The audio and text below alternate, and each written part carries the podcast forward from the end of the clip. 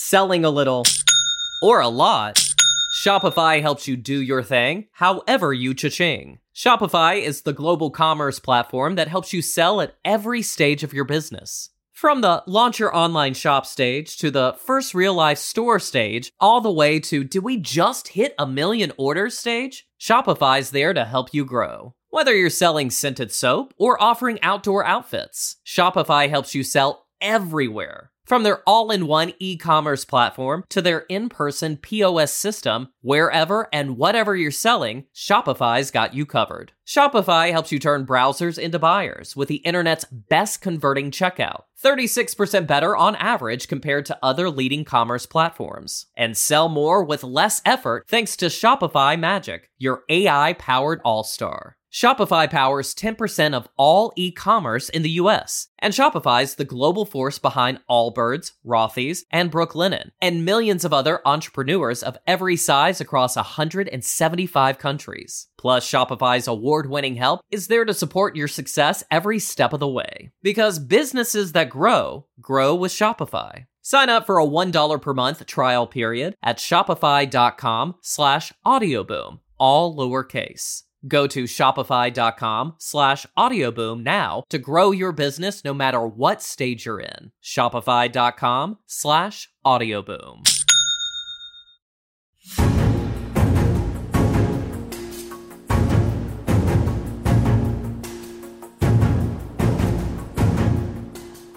Hello and welcome to Politics War Room with James Carville and I'm Al Hunt. This week our guest is New York Times reporter Adam Nagourney, author of the highly praised book The Times, the account of that newspaper over 40 years.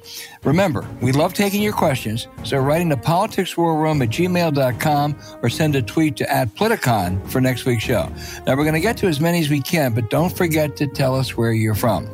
Please check out the links to our sponsors, The Washington Post, Henson Shaving, and ExpressVPN in our episode show notes.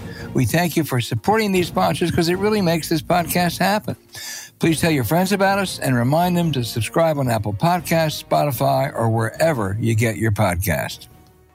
James, if there was any doubt this week demonstrated the Republican Party is unfit to govern. They killed a bipartisan immigration bill that gave conservatives much of what they've been clamoring for for the last couple years and provided Ukraine vital assistance under orders from Commandant Trump.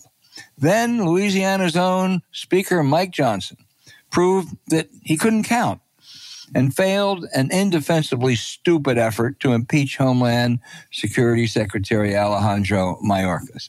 The grounds, of course, were purely political.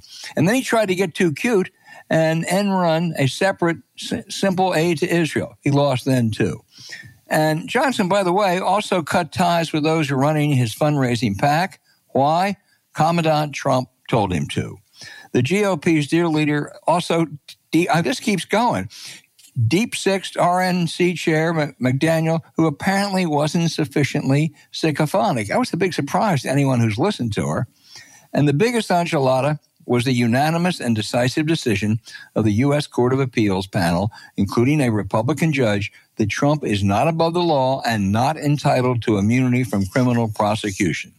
The judicial panel clearly limited, cleverly limited actually, Trump's option of stretching out the case by appealing to the full appeals court. So it goes directly to the U.S. Supreme Court. That will be the ultimate test of just how political that high court is. This case really is quite easy. Read the New York Times annotation of the key points of this, and you'll see that's the case. James?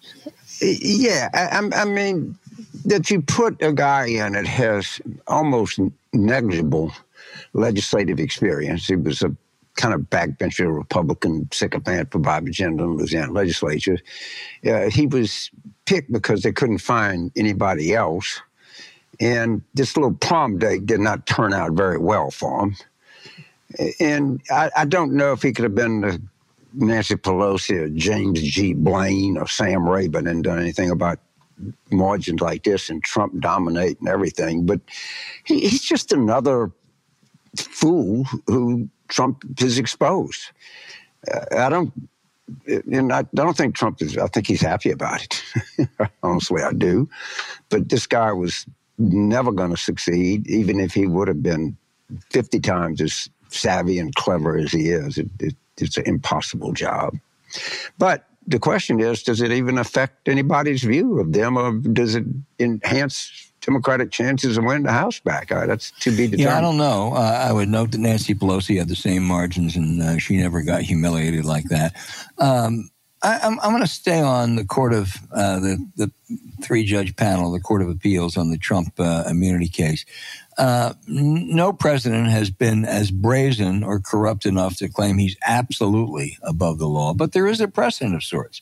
Gerald Ford pardoned Richard Nixon, who accepted it to avoid criminal charges.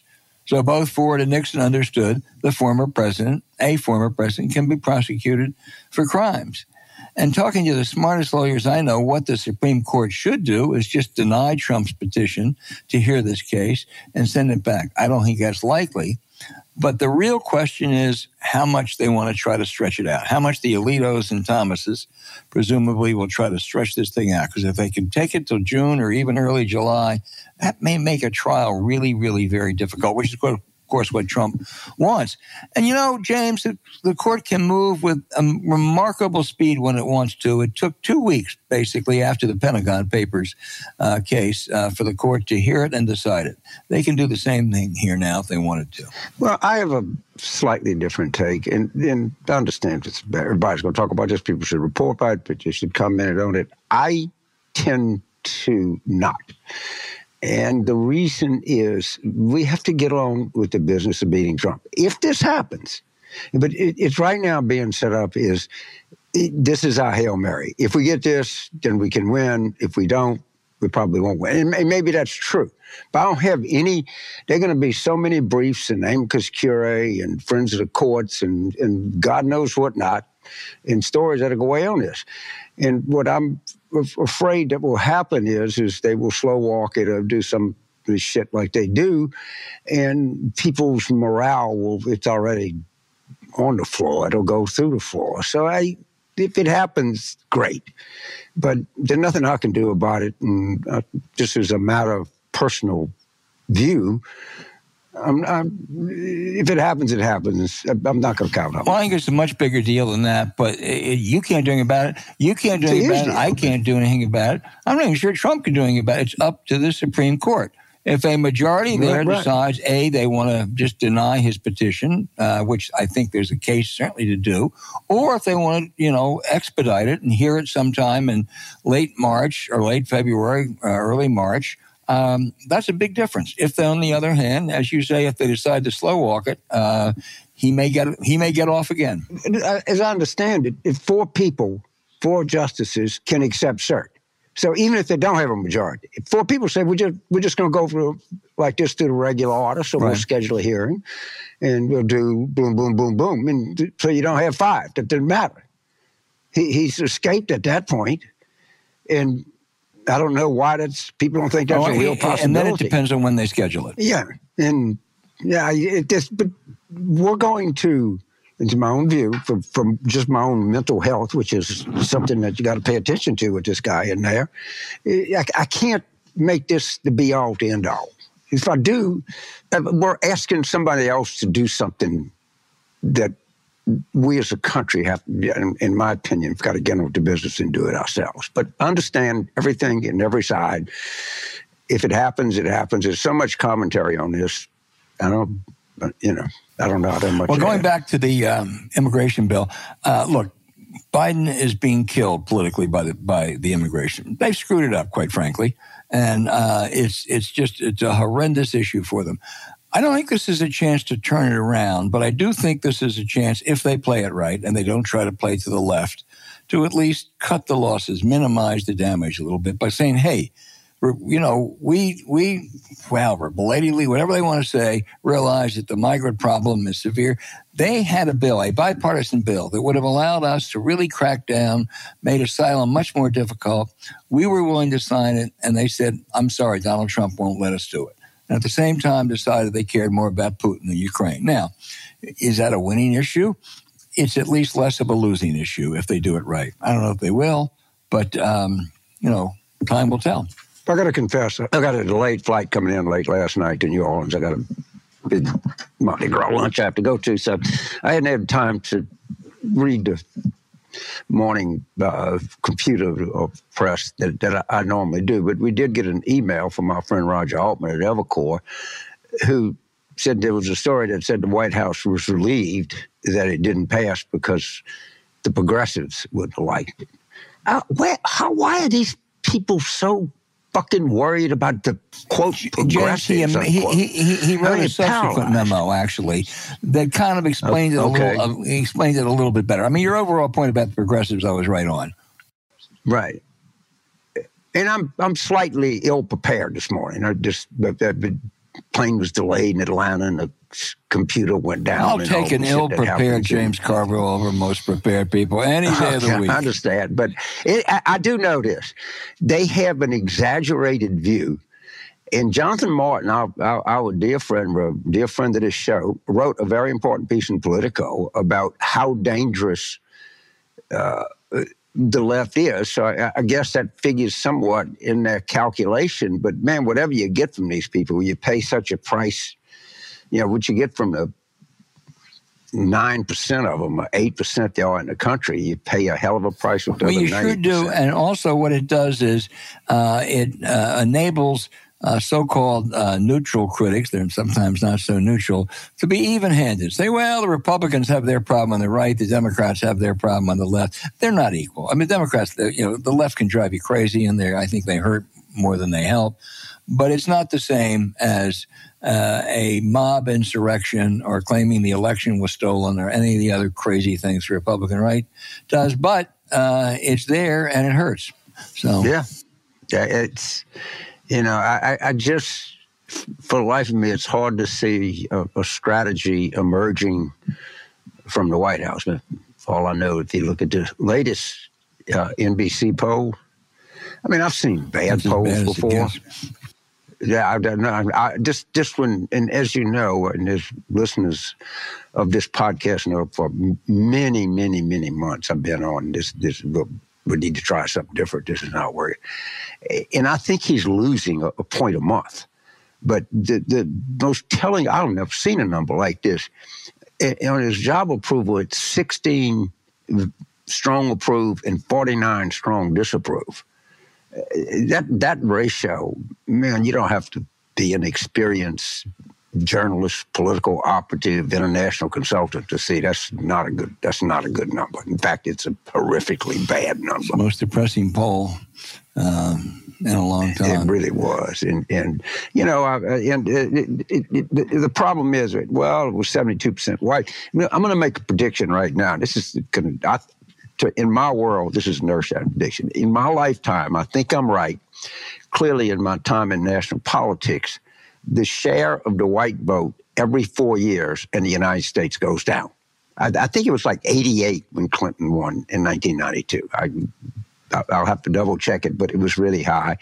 And it was 69 or something like that in 2020. The share of the white vote will go up for the first time in in my lifetime, and I'm going to be 80 in October, will actually go up. Well, that's bad news for Democrats, if you're right. There's no, it, no, it, it ain't good no news. Let me tell you, across the board, it's not good news.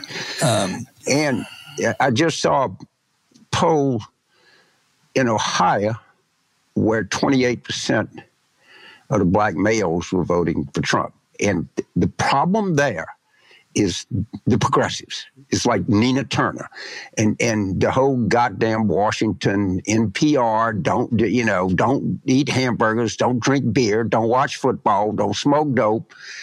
And those are kind of four popular things about among young black males. And they're tired of being lectured to by the, the left wing of the Democratic Party that lectures everybody and they, they just they're sick of it. I mean, you you you you know, black guy in Cleveland, and you you know repairing tires all day. Shit, you want to watch football? You don't want some preachy somebody telling you to eat your vegetables and you should be watching gymnastics. That, that's not okay. Don't eat your vegetables and uh, you know watch the Super Bowl on Sunday. and, and Joe Biden, you, you know, figure beer. out something to come back. All right.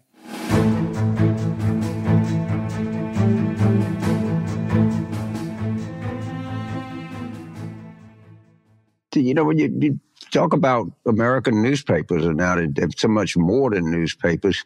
They're like you know, they're topping my, I don't know, bookmarks or whatever, whatever Ali puts on my fucking computer, but Washington Post is right there at the top. And some of the people they have are, really, really insightful. And I, I, find it indispensable, actually. Well, I do too. And you know, I'm I'm I've been a Washingtonian for over a half century, so I start every morning reading the Washington Post. But if you live out in Kansas City, or you live, you know, up in in Albany, or down in um, in Tucson, the Washington Post still is a, is really really you know important for you because when life moves fast, knowing what's going on in the world and in your industry is more important than ever. So get the latest and stay informed by subscribing to the Washington Post. The speed of news never stops, James, and quality reporting is critical. That's why the Washington Post is one of our must reads for understanding how current events impact us, our work, and our families. Now, this podcast is sponsored by the Washington Post, where you can go deeper into the news that matters to you the most. Their journalists bring you the facts and clarity about Capitol Hill, the economy, climate change, foreign policy, and everything else you care about. Dan Balz, Karen Tumulty, Ashley Parker, just to name a few. Doesn't get any better than that. So whether it's breaking news updates, the most comprehensive political and international coverage, thought-provoking opinions, or even dinner recipes, a Washington Post subscription has something for every reader. Every day, there's stories that will explain the world, teach you something new, and inspire you. Who are your favorite writers at the Post, James? I've just listed a couple of mine. I, will tell you what, you like you're more on the journalism side. I'm, I'm a little bit more on the opinion side. The, the guy that I re- have read every time he's written anything since I guess the late '80s is E.J. Dionne, and E.J.'s a little bit of a, you know, he's ethnic Catholic, you know, from Massachusetts, but I, I, he, he writes with passion and clarity about a lot of issues I care about. He's been around a long time. I, I, I find his stuff immensely informative. I actually disagree with him on a lot, but but George Wilkins still. Oh, he sure can. can put a sentence together. Sometimes I have to right go to my thesaurus, but uh, or dictionary, but he sure can. Yeah, yeah, yeah. It, it's good for my vocabulary. I'm, I'm, you know, keep. my mother used to say, "Look it up in a dictionary." That's the greatest thing about the computer. When George writes a column about four or five words, what the fuck's he talking about? But it, it, it, you can be informed and educated. Yeah, I would add time. David Von Drehle and Max Boot to that. All directed by my old colleague David Shipley. I would point out in the editorial page. Look, the Post sleekly designed app makes it easy to stay up to date on the latest news. Save stories to your reading list and follow your favorite authors. You can even listen to their articles when you're on the go. You name it, they cover it. Climate, culture, crossroads, cooking, and that's just the letter C. Recently, we've been loving their inspired life section that documents human moments and acts of kindness.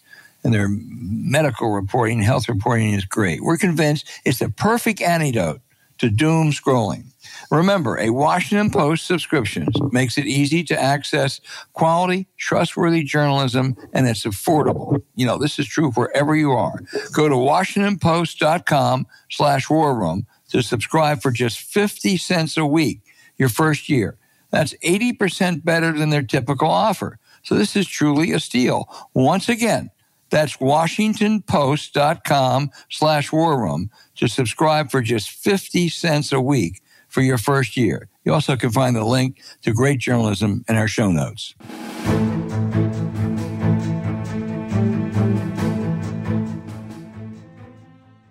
Hey, James, our guest is Adam Nagourney, a longtime top reporter for the New York Times, who has written a fascinating book on the 40 years at the Times from 1976 through 2016. The, you know, the Times is probably the most influential paper in the world. And Adam tracks it through scandal through extraordinary journalism, vicious infighting, and the transformation to the digital age that saved the paper.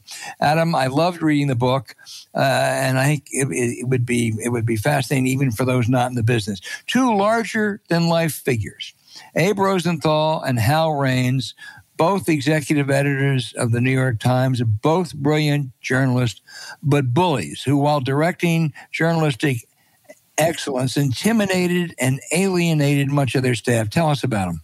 Yeah, uh, first of all, thanks for having me on the show. They are different eras, but in some ways similar. I mean, I think they had very strong ideas about what the newspaper should look like. They had strong standards, um, breaking stories, being on top of the news, being ahead of the news. I think they both had personalities that would not survive in the culture that we live in today. Starting with Rosenthal, I mean, Rosenthal was really, as you said, a bully, and he was mean to people and dismissive of people that he did not like. Um, I came across a lot of documents that showed this. People were afraid of him. Um, I don't want to take away out from his journalistic mm-hmm. excellence because I do think he was an excellent journalist over the years, but he was just a tough guy. Um, and I, I, get the comparison with Howell Raines. I think that's very, very true. Howell also, I think, was very demanding and did not put up with fools and definitely had his favorites. I think normally based on quality or what he perceived as quality. But again, he could be dismissive of people and include some people, not others. And as, as you can read in the book, he eventually was forced to leave the paper because of that. Well, Hal, you know, I knew Hal pretty well, mm-hmm. and he, he, as you say, he was a he, he is a, he's a brilliant journalist. Uh, but if you look at that legacy, uh, it's going to be best, best remembered less for the great coverage of 9 11 than for the scandals involving Judy Miller, whose fake stories played a, a role in leading America to a disastrous Iraq war, yep. terrible consequences, and Jason Blair, a fabulist, whose prominent assignments and stories, uh, you know, he made up. Uh, these weren't medium sized mistakes, these were massive disgraces. I mean, I think it's disqualifying in the end. And what's sort of tragic about it, if I may, is that Howell Raines was an extraordinary journalist. He was a great writer. He wrote great stories. He had, a, I think, he had a really strong news sense. He had a vision of what he, where he thought the paper should go. But those are, as I said, disqualifying episodes. J- Jason Blair and Judy Miller. They, I think they brought a lot of tarnish on the paper. Um, I think the paper hasn't quite gotten past either one of them, frankly. And you know, when they sort of cropped up uh, how Ray had to go. So I do think it was, you know, ultimately, I hate to say it, a failed editorship um, with someone who came in there with the highest of ambitions and standards. And of the uh, support of the publisher, uh, Young Sulzberger. Absolutely. Then Young yeah, Sulzberger, no longer young. you, you, know, on the other side, you do tell some of the coverage was extraordinary. The coverage of 9 11 uh, mm-hmm. on their turf was extraordinary. Some of the revelations about foreign governments spying illicitly uh, on American citizens, you know, much of its foreign coverage, uh, uh, it was it was you know as good as anyone, if not better. And there's just extraordinary talent uh, at that place. I mean, I think that's what made it such an interesting book to write about, interesting topic to take on. There is an extraordinary amount of talent, and I think that overall, the coverage by the paper over the decades has been uh, just exceptional and just great, as you said.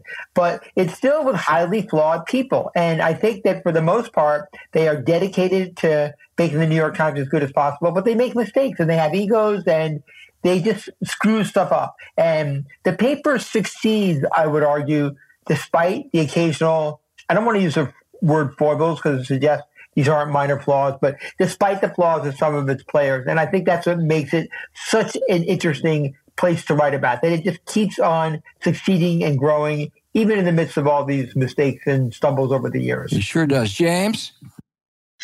So, so Adam. Uh, first of all, in terms of how, I'm reading or read his book on the uh, Union Regiment from yep. Alabama, and it's richly resourced, and well written. Yep.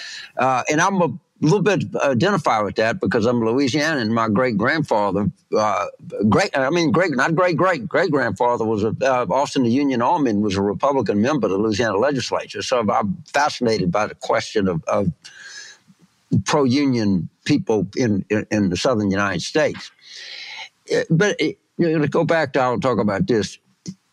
this, this was the view during the, the Clinton troubles that the Times was traumatized by Watergate and the Post, and that their big bet was they, and this is richly believed by everyone and richly believed by me, that they saw the Clinton scandals as their way back to Pulitzer and you know, the Post has a president of notch on their bedpost, and the Times wanted what?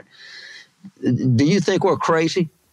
Uh, I don't think you're crazy. No, I never say you're crazy. I do think. Okay, I understand. but I think you have your finger on. I mean, it's correct that the paper, the Times, was really traumatized by what happened with Watergate, and I don't think they ever really got over that. Um, I think that influenced its coverage of stories over the years. They didn't want to get beat again or left behind again. I'm not sure that the Clinton um, example is the best one because obviously President Clinton did do some things that were probably not ideal, but it is another example of that. Um, but you know, remember, there's a lot of years between Watergate and 1992, so I think the time, you know, the kind of behavior that you're talking about, which I do think is true. Um, I don't think it was quite as strong in 1992 as it would have been in, say, 1976. But it did, you know, James, it did turn the paper around. I mean, I think it made it more aggressive. It, you remember that also that Watergate happened just, I think, four years. Al, do you remember after the Pentagon papers? It So was the it was it was three years, right? Exactly. three years, right? So the Times was Right. feeling on top of the world after the Pentagon Papers. This is a little bit before the scope of my book, but um, and then all of a sudden they got hit by Watergate, and you know you still find people talking about at the paper talking about how embarrassing that was because the paper is obviously competitive and very competitive with the Washington Post, and that was a you know I would argue that was a pretty clean beat on the part of the Post. So, Adam, during this period of time, as, as I recall, uh, I guess it was during the financial crisis, basically the, the Times had to go to Carlos Slim and get a payday loan Yeah. to stay open. I- Is that is- am- Am I 14%. exaggerating that, or, or is something like that actually happening? No, that right. I think it was fourteen percent. The, the Yep. paper was really, really struggling financially and had to go and take the loan from him, which, as I recall, they repaid early. What are the what are the sort of stories here? What are the sort of recurrent themes of the Times over the past forty years? Is that it goes through these financial crises, and I would argue emerges stronger after them. When I first started writing this book back in 2015, 2016, I had no idea how it was going to end up. I had no idea if the New York Times would exist in the form that we all know it then or today because you know circulation uh, re- revenue was dropping advertising was dropping circulation digi- print circulation was dropping um, and you look at it now and it's a real success story um, one reason why I think over the years that the paper has continued to survive these crises is when they when they come into these periods, they tend not to make cuts in the newsroom, right? Um, I don't want to say never, but they do. They tend not to. And the old the old sort of theory here, and I think it was A. Roosevelt who said this, so other people take credit for the quote, is you want to put more tomatoes in the soup. In other words, you want to even during a time of financial crisis or difficulty, you want to make the product, I use the word product advisedly, better so that people will buy it. I think that's what the Times, in particular the Sulzberger family, has done again and again over the years. Um, so the Carlos Slim thing, that was obviously a, a time of downturn, but it didn't last for that long. And I think overall the paper has figured out a way to become a successful financial organization. I'll give one more and turn it back to Al. And This is a little- bit past your your your, your yearly coverage, but you work there and you, you observe it Yeah. and you're close to it. And you know the whole James Bennet uh, fiasco, and I, I and I believe this to be true. I'm not. This is not supposition that left leaning people in the Times exert a whole lot of influence on what gets covered and not covered. I- I- I- Is that a is that a correct observation that the I I think that one of the struggles that the paper has always gone through, you see it with Abe Rosenthal dealing with what he thought were leftist journalists covering the 1968 Democratic Convention through now is that newsrooms tend to be younger and more liberal. Um, and that can influence what is covered or how it's covered. I think the big sort of struggle that the publisher now and the executive editor has now have now is to balance off these forces to try to remain true to what people see as the New York Times mission. I'm not going to use the word objective, but um, you know what I mean by that. And, I understand. Right, and still accomplish that. And I think that the period including the, the event involving James Bennet, right? I think this is a period of turmoil, and I think that the next book, whoever does it, and it won't be me, I don't think, unless one of you guys want to do it, will have to deal with how A.G. Sulzberger and Joe Collins sort of deal with these countervailing forces. Um, I'm a little reluctant to get to draw judgment when we're right in the middle of it. My sense is that the fever has lessened a little bit since when James got forced out because of, as you said, an uprising from some liberal members of the news organization. But it still exists, and I think you know it's part of this newspaper and every media organization dealing with covering the world in the age of Trump. It's a polarizing and difficult time. So I, I, don't mean to not answer your question, but I think we don't really. I'll say, I, no, I, thought, yeah. I thought it was about as good. Yeah. Go, good as good. No, it, Albert. You know, let me say with the Bennet thing. I think that James Bennet, that edit, that column that he published by Arkansas Senator Tom Cotton, there were a couple yep. of flaws in it. It was certainly defensible to run it. It was outrageous mm-hmm. that he got fired for, for that. I mean, that was just simply outrageous. Now, he then wrote a really long piece in The Economist about the Times. Mm-hmm. Let me, Atlantic, right? Let me I thought it was in The Economist. Oh, maybe you're right. I yeah. apologize. No, yeah, no, yeah, yeah. But, but, but it doesn't matter. But let me give you my take on that, and then you know a lot more than I do. I, I, thought he made some good points, but I had some real problems. Number one, he conflated the editorial page with the news pages. The publisher can mm-hmm. put whatever the hell he wants in the editorial page. If he wants to have it all left wing or all right wing, I mean, the Times, whatever flaws it has, has more diversity in its editorial page than say the Wall Street Journal does. So I don't, mm-hmm. I'm not, I don't conflate the two. And I think he's right that when it comes to stories about culture and things of that sort, gays, the Times is very left wing, very woke. But mm-hmm. what I know a little bit about, which is Washington coverage, and I think that whether it's Maggie Haberman or Carl Hulse or Jim Tankersley or any number, uh, David, um, um, yeah, I, I, I think they're terrific reporters. I don't see a woke element there. So I think it's not as easy as Bennet describes it, although I think it's clear in cultural coverage. Yeah, I mean that's what I was saying before. That I think we're in the middle of this, so it's hard to sort of figure out where it's going and exactly where we are. But Al, your examples out of the Washington Bureau, I think, are exactly right. I think the coverage out of the Washington Bureau is really extraordinarily and really straight down the middle. And I'm not going to say that from day to day that you don't see um, sort of examples of woke influence coverage, right? Of course you do. But I do think that overall the paper is working this stuff through. Um, I thought they, I, I found James' essay really compelling. Um, the only question I had about it is whether it is it, whether it's possible to draw the kind of long-term conclusions that he did. In other words, to say that what happened at that moment reflects a redefining of the New York Times and how it deals with these kind of forces. Maybe I just don't think we know. Um, and I think you're right about being careful not to conflate the editorial pages, or I guess they call it the opinion pages now, right? Right. With the news pages, it's the publisher's paper, right? I mean, that's the bottom line. Like A.G. Sulzberger, before him, Arthur Sulzberger, before him, Punch Sulzberger, they could do whatever the heck they wanted to do, right? The thing is, did they influence it? Did they, I don't want to say meddle because it's still their paper, but did they get involved with the news coverage? Um, and from my research, for the most part, with some exceptions, for the most part, they did not. I agree. That's different. You know, right. Yeah, mm-hmm. that's different, right? That's different. I would but just, at the end of the day, you get sorry. No, I was going to say when we talked about the Great Washington cover, that some of those great investigative reporters. I mean, Charlie Savage and Mark yeah. um, Mazzetti. I mean, that is really a talented group of people. So I, I you know, I know, and, and I don't know that they know what woke is. But um, you know, you I think that's right. you mentioned the Sulzbergers, and Yeah. I'm primarily thinking that the two Sulzbergers in your era was Punch Sulzberger, who was sort of a, a larger than life figure, mainstay of New York society and the Mm-hmm. journalism business, and then his goofy kid, Pinch, as they called him at the time, uh, took over. Uh, but he was pretty prescient. I mean, 20 over 20 years ago, he said against his father's wishes, his father's wishes, you know, we have to we have to turn to digital. And man, that saved the paper, Adam.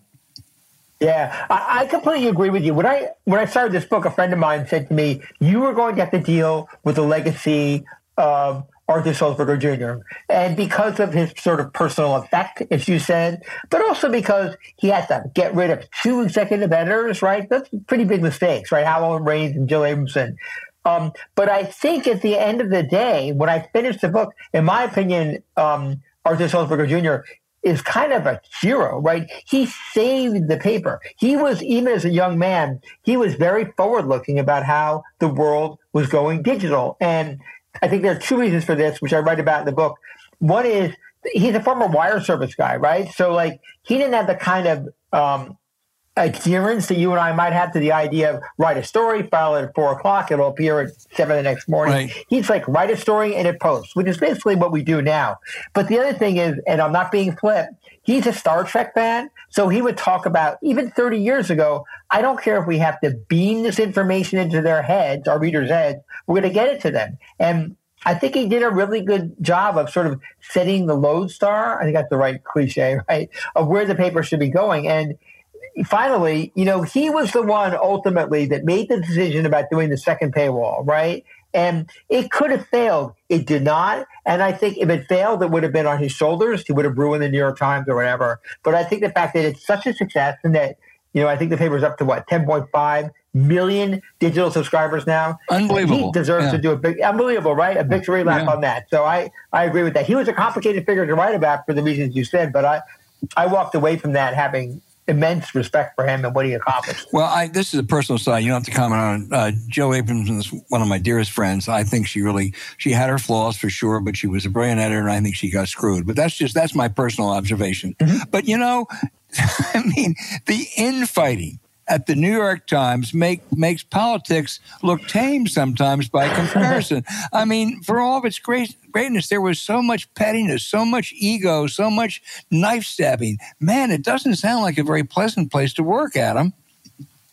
I mean, I think that's true. I think that's always the case when you put a lot of really talented, ambitious, insecure, dare I say, Yes. people in a room, um, which is often a zero zero sum kind of atmosphere, and it can be really difficult, right? Um, I think that's particularly the case with editors. I never wanted to become an editor. If you look at editors, it's really up and out, and we've seen really extraordinarily talented journalists, as you said, who've been forced out of the paper just because of that's the way the world works. But it's you know it's really really complicated. Um, it's really competitive and complicated. And I think a large reason for that is there are layers and layers of redundancies of talent in the New York Times, and I, I would guess that the other places too, Wall Street Journal, Wash- Yeah. Washington Post, at least until the past couple of years, I would say. Um, I'm not sure anymore. Um, so, like, if somebody flames out, there's somebody right behind them, maybe equally ta- as talented, maybe even more talented, ready to step in. Is that a healthy work environment? I don't know. But for being a reporter, it's certainly a great place to work. Well, I, you know, uh, when I was at the Wall Street Journal, I named a new editor, and I suggested he have lunch with David Rogers, a brilliant reporter who was uh, Mhm. who could be him. who could be difficult. And he went and asked him, and Rogers looked at him and said, "I don't eat with editors," which I think is a view Wow. that more than a few Wow. reporters have. Uh, let me do one final thing, and I'll turn it back to uh, back to James. Um, did you get any blowback? I mean, you really were you you did a terrific reporting job. There were things that all kinds of people, you know, Sulzberger and Raines and everybody else must have cringed. Did you get any blowback? Um, nothing major. Let me tell you why. I'll tell you what the less major stuff was in a second. I think part of it is I, my feeling on a book like this is you only get to do it once, right? right? And my publisher gave basically said, take the time you need. You know, I I had a fact checker. I checked stuff again and again. I ran stuff past people, right? I ran, which I would never do in a newspaper story, but I ran sections past people to make sure I had it right. I didn't want people to be surprised. So I was really nervous, the way I'm nervous when I, you know, file a difficult story, that there would be blowback. There was nothing that I consider serious or devastating. No corrections, you know, except for minor, really minor stuff. Um, one of the executive editors had, who was oh, not Joe, someone else, who had, who said he was overall okay with the way he was covered, had two criticisms, which I'll share with you. One I agree with, one I don't. One is he thought I should have written about WikiLeaks and how that sort of changed the New York Times culture, that the New York Times is working with an outside organization right. to cover stuff. And I was like, oh, yeah, that's a really good point. I wish I had thought of that. Um, the other was he said that he thought that I didn't quite get across the joy of working at the New York Times on big stories. And I think I did when you read the, Use the word joy in this context. When you read the chapters on September 11, when you read the chapters on the explosion of the Challenger, I think I get across why it is that people want to work at the Times and why it becomes a mission bigger to themselves. That it's not just all infighting and who's up and who's down, blah, blah, blah, but it's also like, you know, the paper is covering really important things that I think is generally dedicated, and I'm not saying they're good to get it right all the time, but dedicated to getting it right. And I think that's really important. I, I think you captured that, James. So, Adam, Harvard University did a report mm-hmm. in, in 2016 campaign. New York Times wrote more stories about Hillary's emails than Trump's business mm-hmm. practices. Did, does anybody at the time said, you know, maybe we maybe we got disoriented here and we were covering the wrong thing too much? You know, I think that um, I think that if you talk to Dean Baquet, who's the executive editor at the time, who I bet you have talked to. Um, I'll, I'll, and I'm going to see him in March, and trust me, I'll bring it up. Okay, oh, I think I'm going to see you there too at the book festival, right? Um, yeah, yeah, yeah, good. So, um, I, you know, I think if you go back and look, there was a lot of coverage of the emails, right? You and I can argue about whether that was a legitimate story or not whatever. I don't think there's much argument now, but go ahead. Um, but there was one day when there were three front page above the fold, or there was top of the page stories when Comey reopened the investigation. It's hard to look back at that and say it deserves three stories. Um, you know, I think that the paper came under a lot of criticism for that, and I think kind of correctly. Um, we, I write about that a bit in the book, but I think more and more there's a real legacy to that. Well, okay, so uh, you know, save me a place on your dance card for the book festival. Uh, yeah. So I guess one of the uh, there's two like I, I, don't know we call them Louisiana gafunk moments. One of them was involved James Bennet, where my understanding that the editor did not want to fire him, but somebody said that they felt uh, unsafe in a newsroom with James Bennet as if James Bennet would be a threat. right. it's almost, that's right up there when Bob Woodward, who I love, is a good friend of mine, said that he was threatened by, by someone Sperling. in the Obama White by House about some book. was James, I, thought I was in my car on Tchoupitoulas Street. I had to pull off the street because I was like, like Gene is going to get you with that, you know, leaky pen in his top pocket. But I mean, two people I can assure you, that no physical danger to anybody as James Bennet and Gene Sperling. I mean, it, you can't beat that, man. I uh, I loved having you on the show. I can't wait to see you uh, in New Orleans. I think this is a terrific book because you, you can't just cover modern America in the times for whatever it is, and you can call it a lot, and a lot of names would be accurate, but it's just one of the leading in quote institutions unquote in the United States and has been for a long time. So, c- congratulations Thank on a you. really, really important book. I second everything James just said. You know, just one one quick story. You know, I thought Abe Rosenthal died, I think, 2006, mm-hmm. uh, and his probably his greatest accomplishment was the Pentagon Papers. Uh, that was the last thing. I think that's and right. Yeah, yeah. And then Spielberg and Tom Hanks and Meryl Streep did a movie about it, and it was focused almost exclusively on the Washington Post. Someone should have checked his tombstone that day because that would have driven him crazy. Uh, can you imagine? I, I, can't even imagine. I had the same thought when I saw it. I can't even imagine it. Thank oh God he God. wasn't alive to see that. Adam, you have done this is a tour de force. It's a great book, uh, whether you're into journalism or not. The Times, all the scandals, all the great journalism, all the infighting. It's fabulous. Adam Nagourney, thank you for being with us. And everybody out there, read this book, The Times. Uh, terrific, man. Congratulations. And uh, I, I, think this is an indispensable book, not just in, in, American journalism, but American history. I really mean that. Thank you for thank having you, me on. I really appreciate you having me on. Those kind words about the book. That was great. Thank you.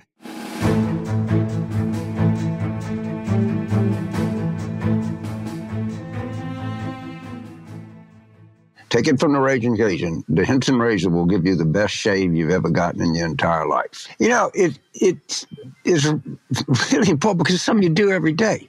I mean, maybe you go on vacation and you're in the Bahamas, uh, you know, and you want to get a Miami Vice look or whatever. You you you, you don't shave, but I'd say 365 days in a year, I shave 350 of them. And to when you think about it, it's a it's very affordable. B, it's space age technology, and it's it, it just has a difference. You know, after you get a good shave, I love just you know feeling my face how much better it feels. Uh, this is a terrific product. That's Henson shaving product, right? Right. It's Henson shaving, and and it was created by a company that was a NASA contractor. Yeah, so so yeah. James, you're absolutely right. If you're trying to look good and feel on top of your game, you, you know you do need the best razors. So when you meet Henson Shaving, Henson Shaving is a family-owned, as you said, aerospace parts manufacturer that has made parts for the International Space Station and Mars rover. And now they're bringing precision engineering to your shaving experience. Now think of razor blades like a diving boards. The longer the board, the more wobble. The more wobble, the more nicks, cuts, and scrapes. A bad shave isn't a blade problem, it's an extension problem. And you need ultimate precision by using aerospace grade CNC machines. Henson makes metal razors that extend just 0.00 one three inches. That's less than the thickness of a human hair. Just think about that. That means a secure and stable blade with a vibration free shave. Now, we've been around for a long time, and you're never going to get a better shave. That's not all. Henson Shavings Razor has built in channels to evacuate hair and cream to make clogs impossible. Henson Shaving is about the best razor, not the best razor business. That means no plastics, no subscriptions, no proprietary blades, and no planned obsolescence. Plus, they're affordable.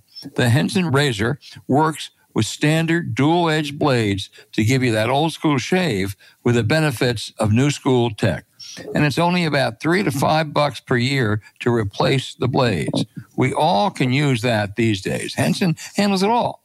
You know, the first shave is going to make you feel 20 years younger, and the decision and durability is unmatched. So it's time to say no to subscriptions and yes to a razor that'll last you a lifetime. Visit hensonshaving.com slash PWR to pick the razor for you and use the code PWR and you'll get two years worth of blades free with your razor. Just make sure to add them to your cart. That's 100 free blades when you head to H-E-N-S-O-N-S-H-A-V-I-N-G dot com slash PWR. Use the code PWR. You can also find the link in our show notes.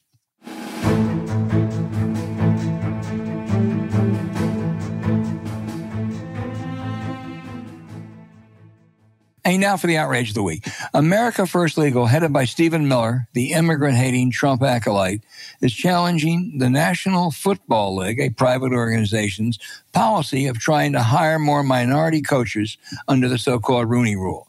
They charge this punishes other possible candidates, whites, as if they haven't had a chance. The facts are over 60% of pro players pro football players are minorities. And not long ago, there were almost no head coaches of color. With a prodding of the Rooney Rule, next year, nine NFL head coaches will be minorities. six blacks. The implicit charge by Miller's group is that black coaches really aren't up to it.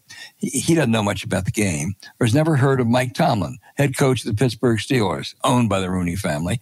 Tomlin has won over 63% of his games, gone to 11 playoffs, and won a Super Bowl. Try to find another coach not named Belichick or Andy Reid with that record. Tomlin is black. Miller is following in the footsteps of Rush Limbaugh, who over 20 year, years ago belittled the idea of a black quarterback in the NFL. They just weren't intellectually up to it. As we prepare for hopefully a great Super Bowl Sunday, recall two weekends ago when the Kansas City Chiefs defeated the Baltimore Ravens, a contest between the two best quarterbacks in pro football, Patrick Mahomes and Lamar Jackson. You got it. Both are black. So one of the I said you know, based on this stupid Taylor Swift stuff, that one of the secrets to a happy life is to be amused, not to get mad at fools. And as my daddy told me when I was a little boy, I got mad at somebody for being stupid. And he said, son, living in Louisiana, being mad at stupidity is like being mad at grass. And I think that that makes a, a, a calmer life. It, it, there's something you just can't. You got to believe this a guy in the Daily Beast, Michael Ian Black, points out that Kellyanne Conway wrote an op ed that the New York Times took about who Trump should be picked for vice president. And I'm pretty sure the intent of the piece was that he should pick Kellyanne Conway. And in Black August, Conway is shameless enough to unlock the keys to Trump's quote syphilitic mind unquote. I think we're getting some traction hmm. out there with a combination of all out flattery and interest. And then she goes on to. Honestly, I'm, You're in a roll. I'm, I'm not kidding you here. I, am not kidding you. And uh, Kellyanne says that Trump famously treats women very well in the same goddamn week that they found out he raped a woman. I mean, and the, the stunning thing is they don't even remotely see the hypocrisy in this. No, James, you're wrong. They don't care. Oh, okay, but yeah. whatever. If you, you would, you would never, ever, ever, if, if the person you work for and every person has weakness, you, you generally don't go right to the most famous weakness and the most current weakness that the person has. And I, I got, and this is where I think the Times should have published that. Because to the few people of me that really are amused by fools, this is all world goddamn fooldom. That with a straight face Trump treats women. I mean, if I go back in every misogynistic way, he raped that woman. Oh my God! It, it, it just please people. If you want to be a happier life, you want to sleep better, uh, you want to be more relaxed. You don't want to throw shit at walls. You, you just got to laugh at this. It, it, it, this this even tops the Taylor Swift. They give you plenty of material. Oh God, it just it never stops.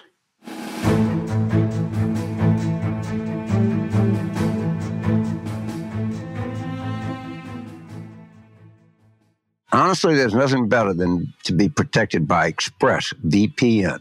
You think about how many people I know that have been hacked. All right. Literally, I could, I don't want to name names because I don't want anybody, to I don't guess there's some expectation of confidentiality there. But I, I, I know more than a few people uh, who, who've been hacked. And we'll all be, and, and the truth of the matter is, we're all hacked. Because anytime that you search for, you know, as I've said before, if you search for, you know, best hotels in Rome, they'll flood you with, you know, oh you hear from, you know, the Hassler yes. and, you know, the Bedan and, everything in, between. So it, it, it's it's important if you don't want to be pestered, but it's really important if you don't want you all the stuff that you have on your computer to be known to God knows who, probably the Russians. Yeah. Look, it's it's it's really important. It's dangerous online and using the internet without ExpressVPN. It's like driving without car insurance. Don't take the risk. If you didn't know, every time you connect to an unencrypted network, think cafes, hotels, as James mentioned, airports, any hacker on the same network can gain access to your personal data, financial details, and even passwords. For them, it's not even a challenge. A smart 12 year old can do it. Even worse, your information is worth up to $1,000 on the dark web. That's why we love the peace of mind you get from using ExpressVPN. ExpressVPN is like online insurance. It protects you from catastrophic, life changing risk by creating a secure, encrypted connection between your device and the internet. Hackers can't penetrate it. And it's so secure it would take a supercomputer over a billion years. A billion years. We're not even going to be covering campaigns then, James, to get past ExpressVPN's encryption. Even better, it's so easy to use. James and I were talking about protecting ourselves within minutes of hearing about it. All you have to do is fire up the ExpressVPN app and click one button to get protected. Plus, it works on all devices, so you can feel safe on your phone, laptop, tablet, and other tech and stay secure no matter where you are or what you're doing. Especially with frequent travel, you know, you can, as James can attest, you can feel so much better using ExpressVPN. It, it makes you comfortable working in public places, so you never have to rush home when something urgent happens. And with grandchildren, that happens these days. We feel secure knowing that ExpressVPN protects them too. There's nothing more important than protecting your family. So secure your online data today by visiting expressvpn.com slash war room. That's E-X-P-R-E-S-S dot com slash war room. And you get an extra three months free. expressvpn.com slash war room. You also can find the link in our show notes.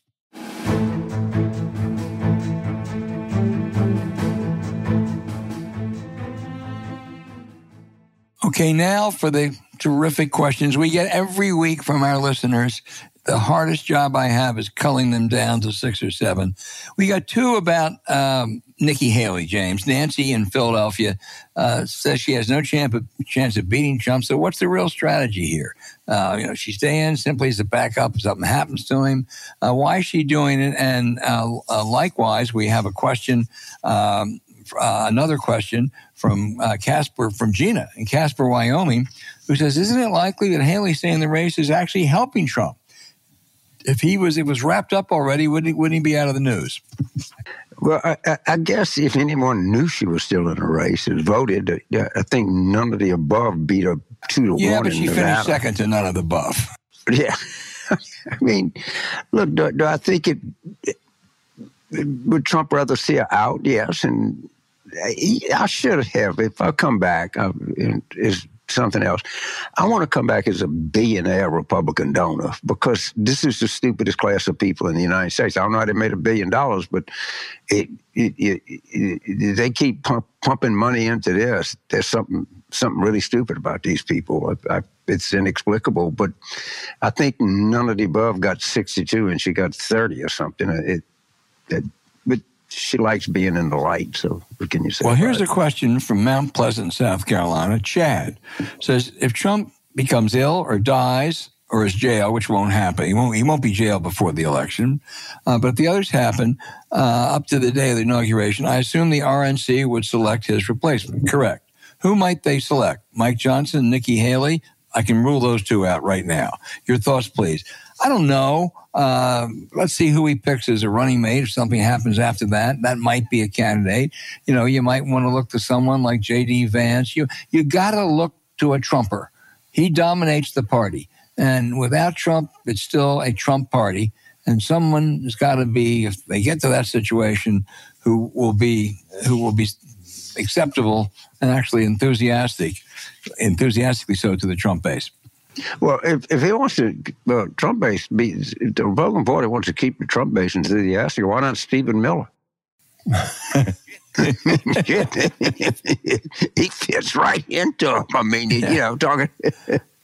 well, he does. I, I don't. It, yeah, he, I, I, he checks every box, but he checks the biggest one. He's racist. Or how about that Holocaust denier that he had that he had lunch with or dinner with at Mar-a-Lago? Oh, Nick yeah, oh, yeah, yeah, something. yeah, Nick Fuentes. Yeah, yeah. And Kanye, Kanye West. yeah. Yeah. And, and I, I love, I love the, the, the, the Jews that support Trump, and that uh, uh, they don't like what Ilhan Omar says. And Trump is what Nick Fuentes. All right, goddamn it, I've had enough. you know, I mean, it's just like you, you- again, you can't. The secret to life is you can't get mad about this because it'll ruin your life. But I, I'm going to tell you, it's out and out hilarious It is. and and the the the the, the most hilarious non-aware people in the world are Jews for Trump. Jesus Well, Christ. Will in Arlington, Arlington, Virginia, right across the river from me, says you guys have talked about how important state parties can be. Uh, you know, people like Ben Wickler in uh, in uh, Wisconsin. A lot of state Republican parties, Arizona, Michigan, Pennsylvania, are broke or in debt or engaged in ferocious infighting. Will that affect the elections in 2024, James? You know, it might. I mean, the Michigan Republican Party is disintegrated. It looks like the Arizona Right. the same. Uh, and, and we have some strong ones. One of the things that uh, we'll try to do is maybe get Ben on, or, you know, maybe have a, a show with a several party chairs. Because, I mean, most people come up to me and they want to help, they want to do something, but they can't leave. Maybe they, they, they have programs where people can do Right, call ins right. or write postcards or something. I, but we, we, we should We, we should maybe have Ben in the Virginia state chair. That'd be two, two, Yeah, two great be- guests. Um, all right. Right. Jake in Whidbey Island, Washington, uh, ask. Uh, that's that's that's Bob Mary's territory. Why are so many Democratic pundits confused by the fact that Trump's malfeasance is not reflected in the polls? The Trump right has successfully created a propaganda media ecosystem that doesn't allow facts to penetrate. Uh, penetrate. Am I wrong, Jake? You're actually onto something. And here's the difference. You know, the mainstream media is larger, but the mainstream media says, well, it's, it's not totally on the one hand, on the other hand. But if they criticize one, they want to sort of criticize the other. You know something? The Trump media, Fox News, uh, they have no such inhibitions. They are just into propaganda all the time, and uh, you know, and and it works. It really does. And there, I know people who wonder seriously, who were involved in the Nixon impeachment. They doubt it could have happened if Fox News had been around back then. Yeah, and and the, the other thing is, and of course I'm very big on this. The the mainstream media, uh, I guess you know that's whatever we are, it, it normalizes this. It- I mean, like, okay, so they published the Kellyanne Conway op-ed. I don't know. It like normal to take to the paper and talk about how great Trump is to women.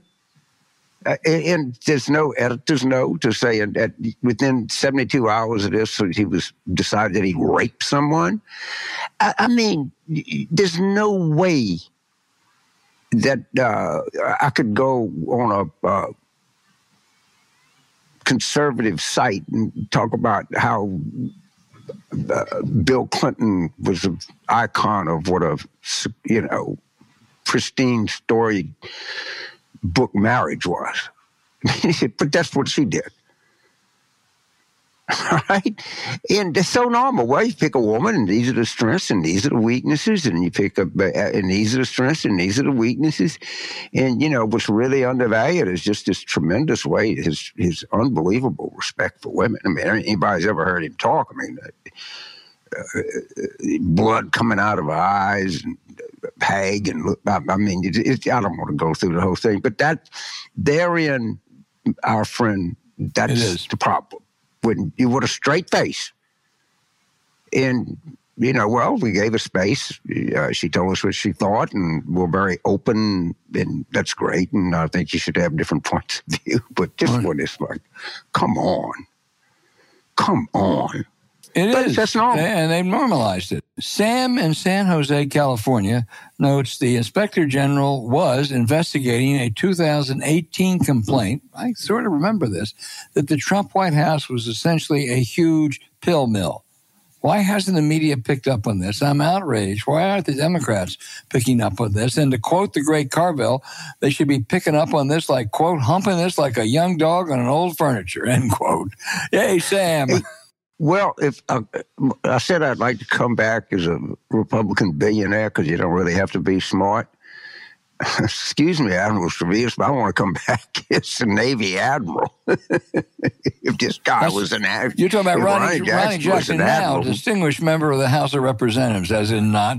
Right. right, and, and a retired Right. Navy admiral. Let's let's raise a let's raise a glass I- to Ronny Jackson, or seven or eight. Was it, but Bobby, let me ask you a technical question. Was it an IG report or was I, it the Navy? I don't remember, report? James. I remember the issue, but I didn't. I I, I don't do know if it remember was it an well. IG or the Navy. or, uh, Yeah, I don't either. Somehow or another, I think I remember that the Navy have. did it, but but I, Sam, it we'll doesn't get matter. back to you on that next week. I In- promise. Um, no, it doesn't.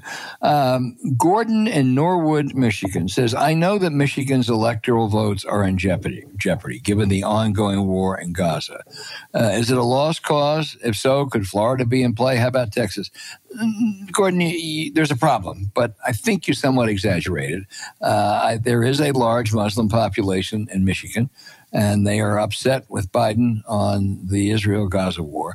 At some point, they may find out about Donald Trump's views, which would be far more hostile to them than anything they don't like about about Joe Joe Biden. Uh, I think Michigan is still a toss up, lean Biden slightly state. I don't think Florida or Texas are. Well, I, I, I will disagree here. The war is killing Biden. Just killing him, and and it's killing among our voters, and we think about that in Key State and Dearborn, and and but these are really hardworking people. It it's and so we think it's just the the people in Dearborn and the kids at the University of Michigan is the problem. It's way way deeper than that, way deeper. It's killing us with black voters. And I and I, I, I can't unring the bell. I could go back and argue this back and forth. Biden is being profoundly hurt He is. by this war I agree. politically. I mean, profoundly hurt, and it's not isol- It's not an Ann Arbor Dearborn problem. All right, it's it's a problem everywhere. It's a serious an Appleton, Wisconsin problem. All right, it, it's it, it, it's it's Gary, everywhere that you look. Yes, and they're gonna have to. If, if this war is still, if the war in Gaza, if they're still bombing the shit out of Gaza, and the Democratic convention don't go, it's gonna be very, very, very ugly. And Blinken and, and Biden have got to tell Netanyahu the way the cow ate the cabbage. But th- th- this is a this is a this is not an isolated problem. It's a problem across the board. It is not just a problem with educated young kids and and uh, American citizens of Arab descent. It's much deeper, much more profound, profound and much more dangerous. And not. Of course, Trump's horrible. He would he he told Bibi do anything he wanted. I mean, it, it, just give them a blank check. And of course, you remember that the, great Abraham Accords. They just forgot my one thing, thing in history.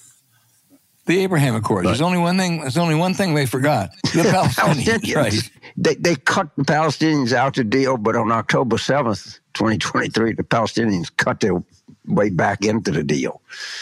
And it was all a money making deal. It was MBS and Jared and the Bahrainians and the Qataris and, you know, and Netanyahu. And the money was going to go from the Qataris to Hamas because they had everything under control.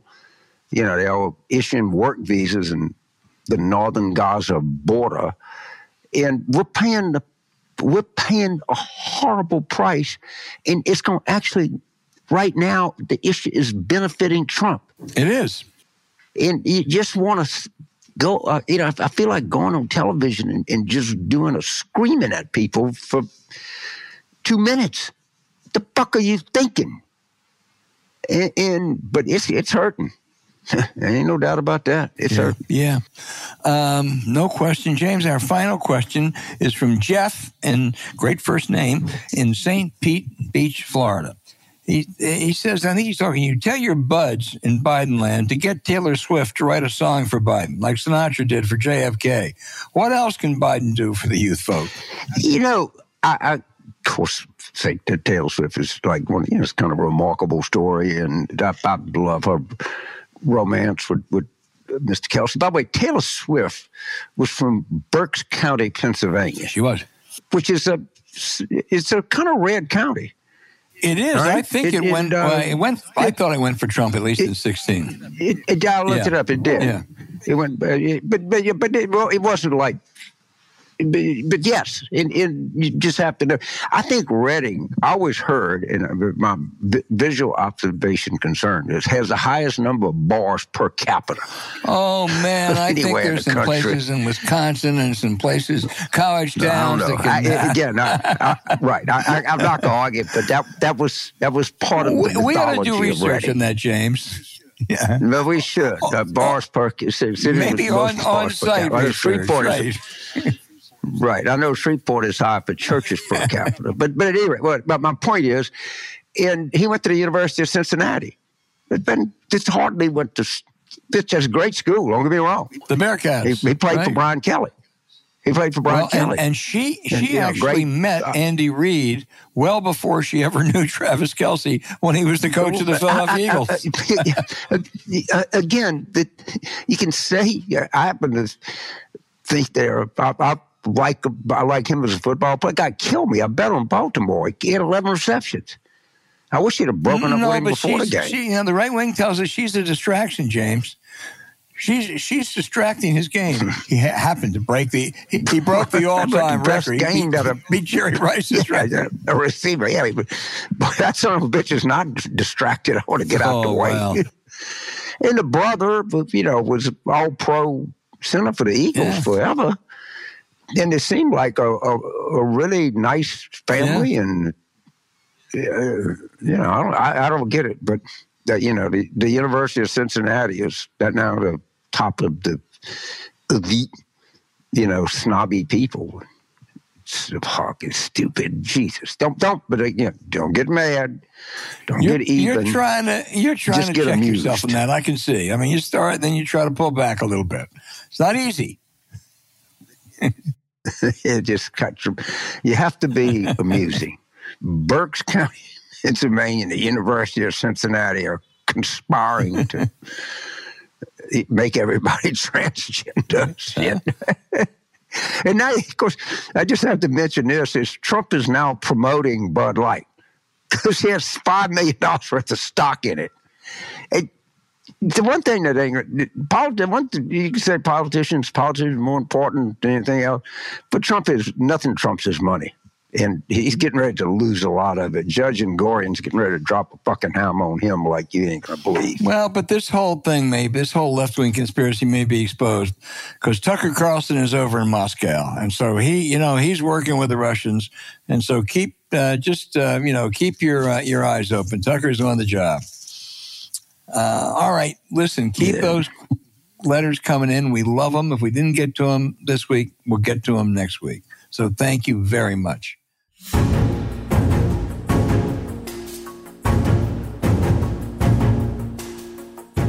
Hey, thanks for listening to Politics War Room with James Carville, and I'm Al Hunt. Don't forget to send your questions for us by email to politicswarroom at gmail.com or tweet them for next week's show at Politicon. Now, following this episode, we'd really appreciate it if you check out the links to our sponsors, the Washington Post, Henson Shaving, and ExpressVPN in our episode show notes. We thank you for supporting them because when you do, it helps make this podcast happen. Now, to keep up with us, subscribe to Politics War Room on Apple Podcasts, Spotify, or wherever you listen. You can also find other shows you might enjoy on the Politicon YouTube channel or when you search Politicon on your favorite podcast sites. And remember, please rate the show with a five star review. We'll be back next week with another show as we continue our War Room planning.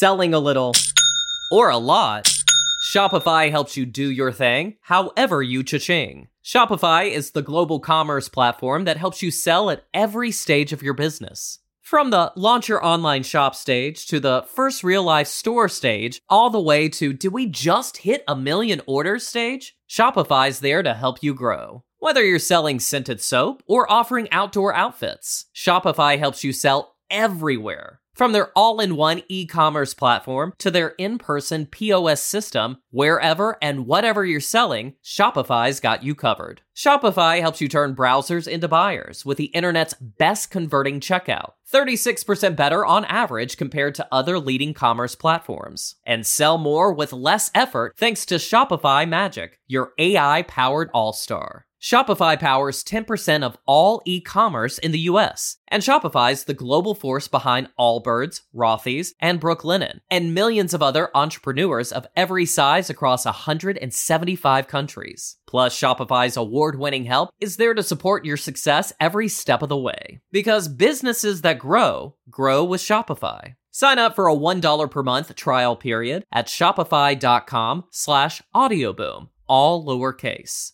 Go to shopify.com slash audioboom now to grow your business no matter what stage you're in. Shopify.com slash audioboom. For the ones who work hard to ensure their crew can always go the extra mile, and the ones who get in early so everyone can go home on time, there's Grainger, offering professional grade supplies backed by product experts so you can quickly and easily find what you need. Plus, you can count on access to a committed team ready to go the extra mile for you. Call, clickgrainger.com, or just stop by. Grainger, for the ones who get it done.